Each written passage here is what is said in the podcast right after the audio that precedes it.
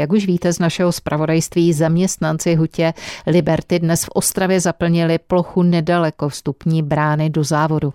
Na protestním mítinku podpořili zachování výroby ocely a připomněli také, že uplynuli dva měsíce, co jsou doma a nemohou se vrátit do práce.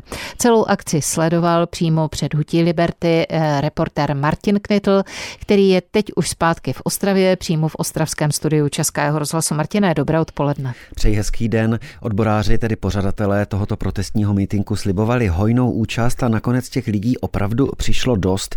Odhadem eh, určitě více než tisícovka. Těžko se eh, tam počítali, protože zaplnili eh, vlastně to asfaltové parkoviště poblíž vstupní haly a tam byli tedy hodně slyšet. Poslechněme si dva z účastníků.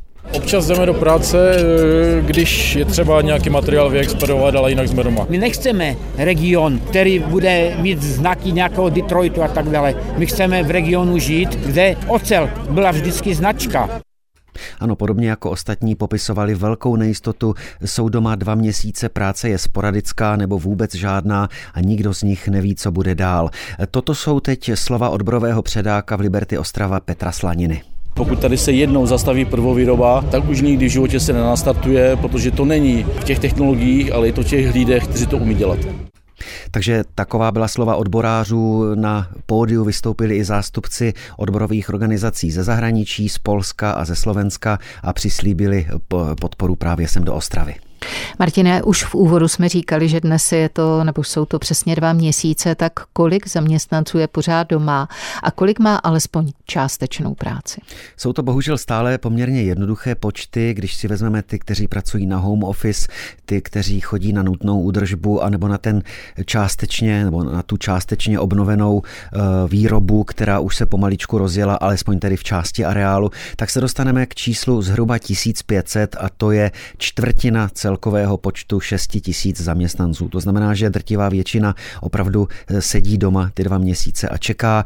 Tito lidé mají také strach, jak to bude s výplatami. Eh, mzdy za měsíc prosinec a leden dostali v plné výši. Teď je otázka, jak to bude v březnovém výplatním termínu. Eh, firma Liberty ujišťuje, že všichni dostanou své peníze, ale samozřejmě, a jak zaznělo i dnes na tom protestním mítinku, nikdo tu absolutní jistotu nemá.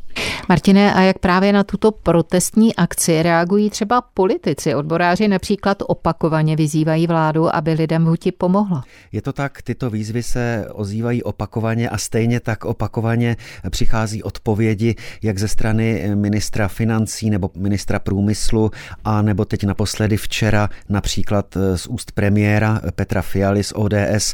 Oni všichni se shodují v tom, že pomoc politiků je problematická, jde o čistě soukromý spor dvou firem, navíc v situaci, kdy zaměstnanci dostávají mzdy, takže ani v tomto zatím tedy problém není.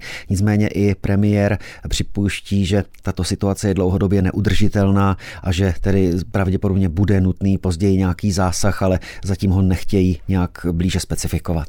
My tu situaci pro vás samozřejmě budeme i nadále na frekvencích Českého rozhlasu Ostrava sledovat teď aktuálně ve studiu. Martin Knetl. Martine, díky. Naslyšenou. Naslyšenou.